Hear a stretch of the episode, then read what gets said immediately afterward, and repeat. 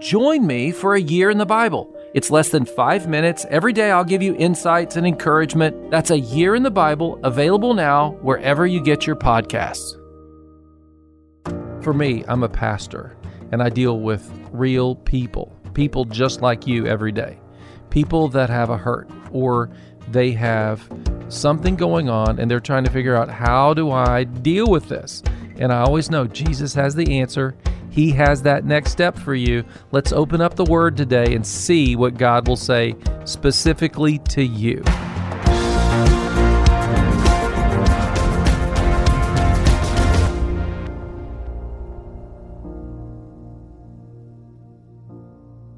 When I was a, young man, my mom decided that my, my brothers and I need etiquette coaching. Surprise? So she actually hired a coach to come into our house and teach us which fork was the proper fork. She taught us how to stand up properly and to introduce ourselves. Hello, I'm Doyle. And to have a little bit of a spiel about who we are, what our experience was, who, who we were. I believe that every child needs this now, all right? She also made me go and learn my Color Me Beautiful palette. That's why I'm wearing blue today, all right? It goes with my eyes and uh, hello, you see what I'm saying? And and and and are you ready to stand up and say, you know, my life has been transformed by my relationship with God? I used to bounce around, but now I'm just kind of steady, consistent, hope filled every day. What's your story? But stand up and say, you know, I'm going to stand up because I believe that I'm created by God, I have significance, and that God is there, okay? Secondly, God's word and God's people. Are you going to stand up for God's word and God's people? I'm, I'm tired of people who, who apologize for the church. Tell me, where would orphanages be, schools be, science be, government be without the church? Our government, our form of government was built upon a concept that every human being is valuable and should be a part of the governed. Hello! You cannot have our form of government without a belief that there is a moral law and a moral character. It's why we have the Ten Commandments on, on our justice system. If we abandon morality and God, then where will that come from? And so you got to start with just the idea that, that that the church and God's word are important. The Bible says that the word of God in Hebrews is sharper than a two edged sword. It cuts between the spiritual and the material. So, so that Jesus that walked through the wall, yeah, there's something about the word of God that gives you access to that supernatural realm that, that understands something that's beyond just the physical world in which you and I live. And so you and I, we, we have to embrace this idea that, that there's this, this holiness in this relationship to God and, and all that this, and that's why the Word of God becomes important. And I know a lot of people have a lot of things to rip on the Bible, but let me tell you, I've studied it. Of all the ancient texts in the world, it is the most reliable, most sourced ancient book in history. More copies, Everything about it. Just do a little research. I promise you. I had to do it myself. I, I, did it because I wanted to know what I was believing. It was part of that process. When I was 19, I flung myself into it. I flung myself into understanding world religions and understanding the Word of God. Why? Because I believed for me to be intelligently engaged in this, I had to put myself into it to really understand it. I wasn't willing to be just a bystander. And then, thirdly, moral values and godly people in government. It's in, in 1 Timothy, it says that you and I are to pray for the kings and the people in power so that, that, that peace might reign, so that the gospel can go out. And what, what Paul is telling Timothy is this listen, without, without godly government, without morality, then, then you and I cannot have a society where people can live and experience God. And so you and I have to stand up for moral values and we have to stand up for a godly government. Now you say, well, well I, don't, I don't understand what the big deal is. Well, you and I have lived in our society for the past 20 plus years, and we've made an argument again and again in our culture. I'm not saying we that I have, but our culture has that what we really are is secular humanist and that what we really need is a secular society, and that's what we want. But I just want to be clear on this. If we take God out of the equation, what's to determine what's right and what's wrong? And how do we not know that that's not going to fluctuate? Most of the people that, that I've known in my life that were, were, were genuinely agnostics, they said, well, I don't believe in God. You know, I want to set God aside, was because they wanted to set God aside so they would have the freedom to do whatever they wanted to because they knew without God, there's no restraint. And see, that's the honest truth. But let me ask you this. If you truly believe that there is no God, you set him aside and there is no God, can you tell me where does love come from? Because see, if you and I are just a, a being out here of, of, of random chemicals, how can I look at you and say, I love you? And what guarantee do you have that I'll stay around? if I've told you I've loved you. Because see, there is no there's no moral imperative because as soon as I'm done with you and I find someone else that's better for me, I move on. And if I'm a company, I only carry I only care about what makes the bottom line work. And corporations that are arguing for a secular society and to remove God from the from the workforce and the place in which we live, what they're really saying is, I'm here to do what's best for me as long as I'm here. And see, we need morality. We need some system. And if we all know that one day we're going to be judged and we're going to meet our Maker, hello? I've told you that I'm, I'm guilty of the Great British Baking Show. I have now watched every episode.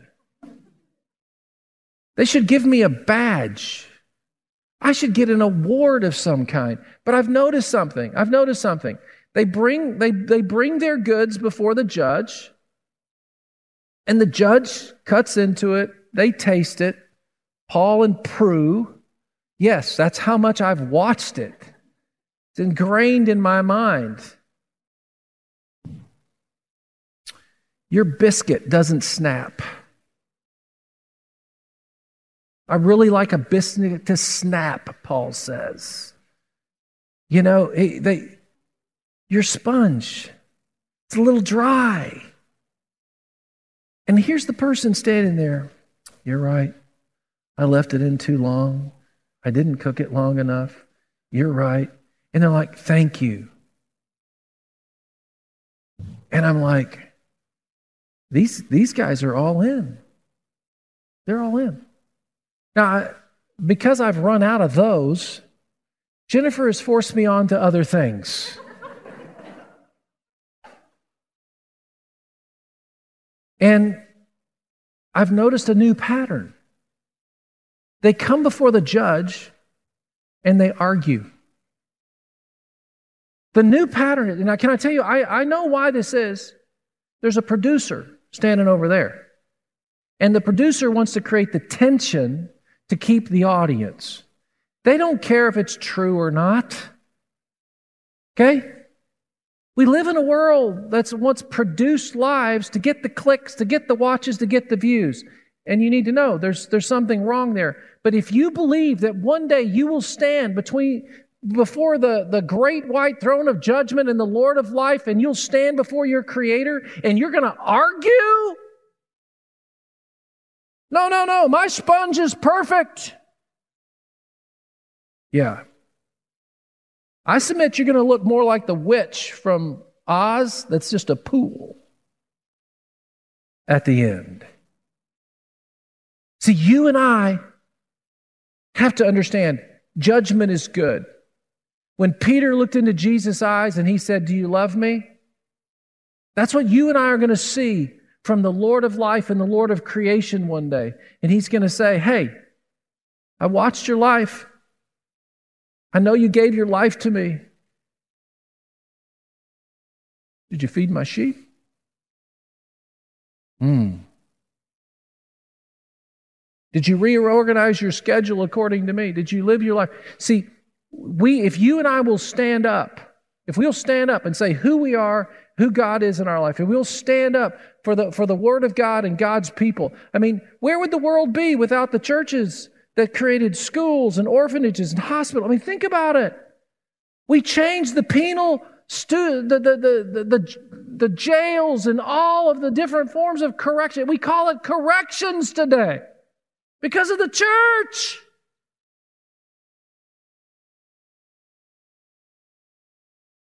Do not be afraid of godliness, it's good for you. Lean into godliness. Be afraid of ungodliness. Step away from it.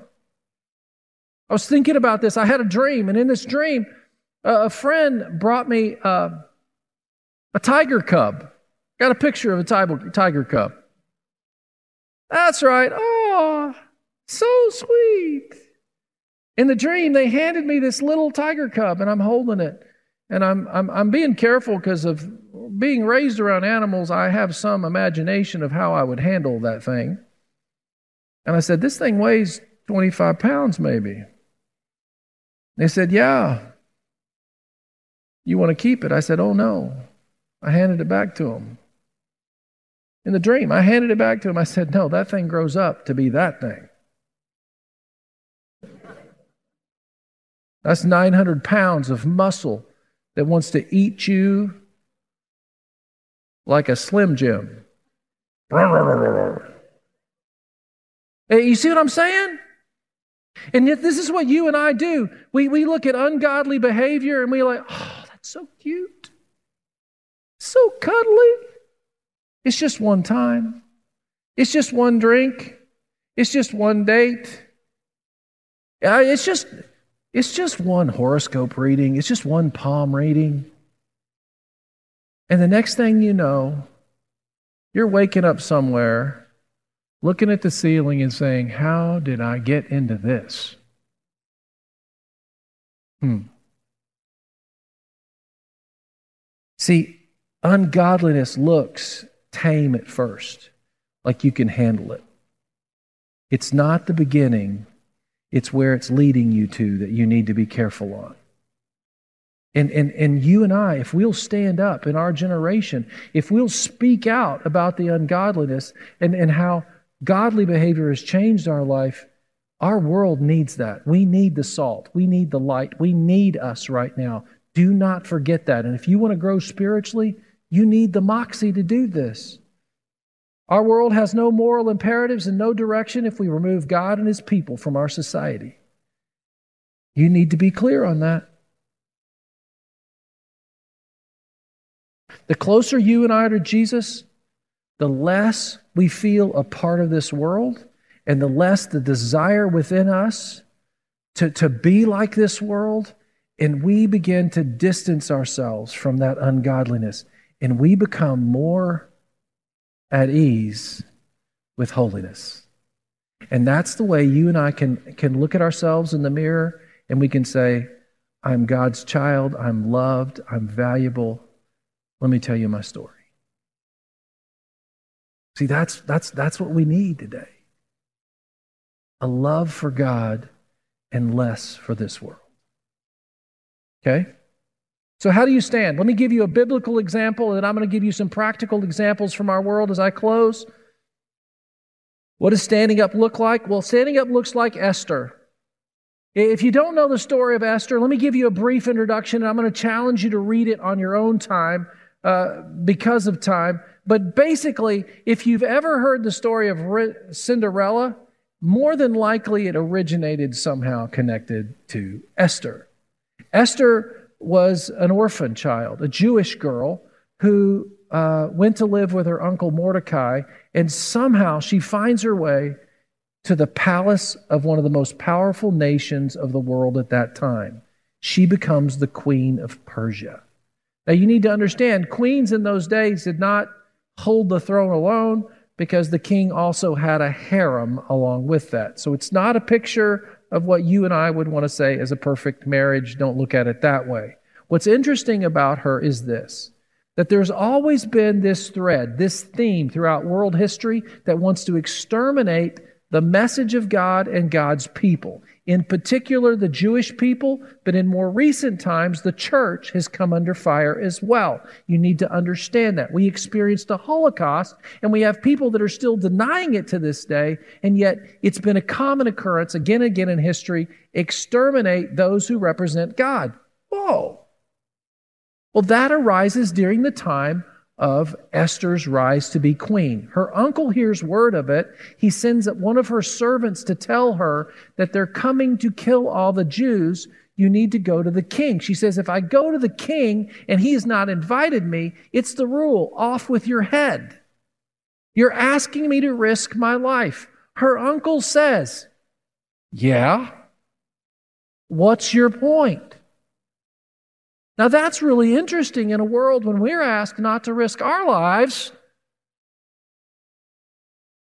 You and I need to be willing to risk our lives for the purpose of Christ Jesus.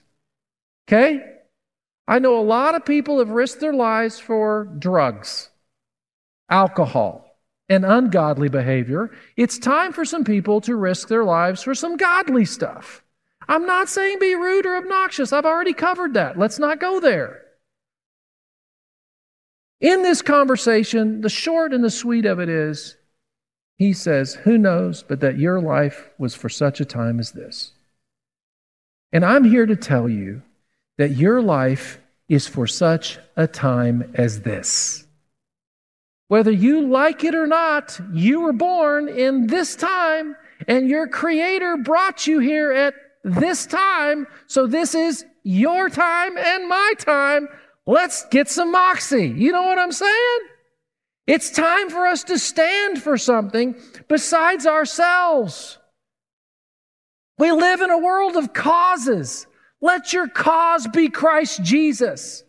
We live in a world that's looking for meaning and purpose. Let your purpose come from your Creator. Let your life be breathed with the Lord of life's life and live it out for Him. It makes a difference.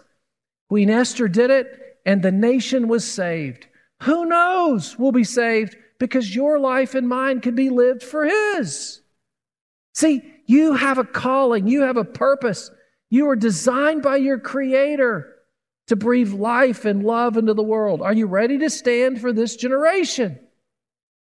Now, I want to give you some other people that have stood because of the cause of Christ. We talk about women's rights in our world, but, but let me give you a figure that you really need to hone in on. Her name is Madam C.J. Walker, all right? Those of you that are here that are from an African American heritage may know more about Madam C.J. Walker than others in this room or online right now. But what I want to tell you about her is this it was her relationship with God that caused her to become the multimillionaire that she was. Do you hear me? Look at when she lived. Look at the color of her skin. She's the first African American woman to become a millionaire in our history. And, and she, she, she, she told her story about how God spoke to her and gave her this creation, and she began to use it to bring healing and life to other people. And she gave women jobs, and she, her philanthropy later started schools and education. She's an amazing woman, but it all came out of her identity as a Christian. She didn't do it for worldly means. She did it because of her relationship with God, and that's what propelled her was her spiritual life. Next is what I call science. You and I have lived through a generation when science is, has somehow become uh, so powerful. And, and I run into these figures. I'm going to introduce you to somebody. I didn't, I didn't put his picture up. I should have. His name is John Lennox. He's a mathematician uh, from England. And, and he has done some of the most amazing uh, intersection between science and philosophy and worldview, you need to get to know John Lennox. And, and, but one of the things that, that he's been discussing in recent years is just the finely tuned nature of our world. For example, Jupiter. Jupiter and Saturn are just the right distance and placed in the right place in our universe to really protect our world, okay? The way our world is designed, meaning the earth, its tilt and everything, everything about it is just perfect. It's kind of like when you walk into the house, when you get home from work, maybe, and, and the dinner table is set, you're like, all right. You know someone did that. You know that the table did not set itself. You know that someone has a plan and life is good. We're eating tonight, right? Well, when you look at our world and you look at the way our bodies are designed, there's just no way that it just happened. Somebody had to do something intentionally to make that work. And that's the message of science in your and my generation. But most of us aren't reading it because we're intimidated. We think, well, no way I could understand it all. Just begin. Start with John Lennox. He's a great place to begin. All right? And you'll love his accent. Okay? Number two is racism. I know that our worldview as Christians is, is that everyone is created by God. That's a given. What's interesting is it was Christians that have stood up, especially in your and my world, meaning Ohio. Do you know, do you know the story of Wilberforce University? In 1855, 1855, before the Civil War, a group of people here near Xenia, Ohio, started a school to educate people of color. I mean, think about this. This is the, the first president, the Bishop Daniel A. Payne, an AME uh, minister and an educator, and, and he and another group of people, including the governor of Ohio at that time, all right, it was Governor Chase, I believe it was at that time, they started this school. Now, it's, it's named Wilberforce all right?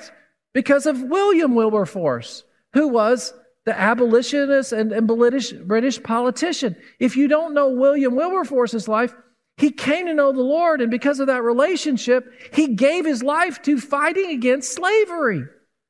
You say, Well, Pastor, why are you making this big deal? I know that this is because it was their relationship to God, it was their identity with God, it was the moral word of God that says it's wrong to treat people this way. It's through your relationship with God that you and I have the courage to stand. If, if it's not, we won't stand in our own strength. We'll just go from, from wave to wave to, to movement to movement. But what God does is He leads us in a life that, that's never ending in celebrating Him and in sharing Him. And the reason I, I, challenge you to that is as you go to the Word of God, as you worship Him, as you serve Him, you will be transformed and you will be a life giving source of the hope of God in the world in which you live, the same way that Madam Walker was, the way John Lennox is today, the way Esther was, the way uh, Bishop uh, Payne was, and Wilberforce. You can be the next light in this dark world, in your generation, in my generation. And if we all do it together, the light comes on, and the light shines on what?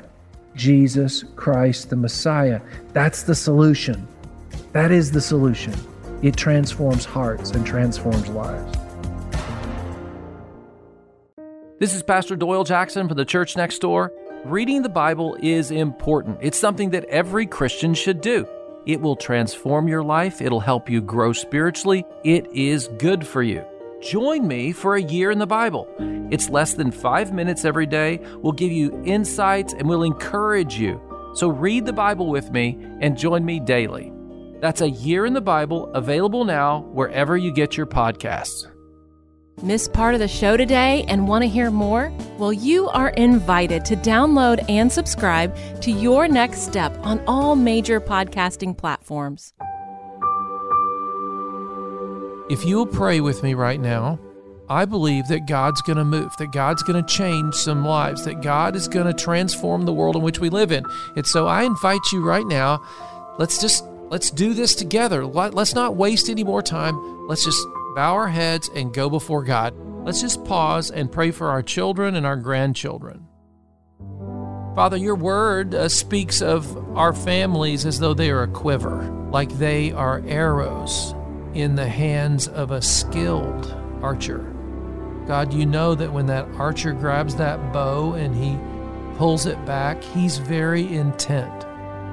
The, the king came to the man of God and he said, Strike the ground with the arrows, and he did not strike it enough. And he said, Too bad. He said, If you had struck the ground more, more would have happened. So today, we strike the ground on behalf of our arrows, on behalf of our children and our grandchildren, and we aim them at you. We are praying today that our children and our grandchildren would be submitted to you. You wanted our quiver to be full. You have given us this quiver, and we're asking you if it is your decision to give us more, that that is our submission to you. But God, we're praying that our children would honor you, that they would serve you.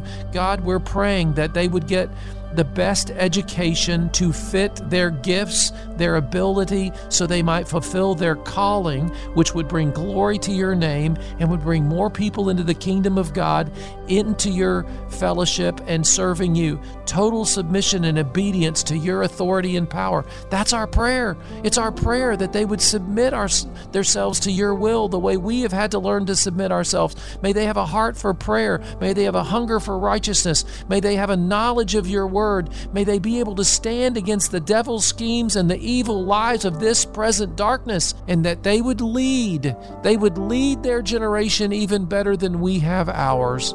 In Jesus' name we pray. Amen. You know, I know I know that that prayer was good and that you were part of that, but I want to take you to the next step because that's what we're all about here, right? So, would you go to yournextstepnow.com? That's our website, and give us your email address, and we're going to give you our ebook. It's a prayer guide. This month, it's free. Know that it's free. It's not going to cost you. You just have to give me your email address, and then you and I can become prayer partners for the ministry. I need you to pray with me, and agree with me. Our world needs revival. We need you to become a prayer partner the, this community needs you. So go to yournextstepnow.com, give us your email address, and get your free prayer guide ebook today. Your Next Step is a ministry of the Church Next Door in Columbus, Ohio. Your prayers for us are always valued. But to financially support the ministry, visit thechurchnextdoor.org and click on Give. That's thechurchnextdoor.org and click on Give. Of course, we'll be glad to send you a gift of thanks in return. For more resources to guide and grow your faith, you can visit doylejackson.com. That's D O Y L E Jackson.com. If you need prayer or have questions, text us at 888 644 4034. That's 888 644 4034. Thanks for joining us, and we hope to see you next time for Your Next Step.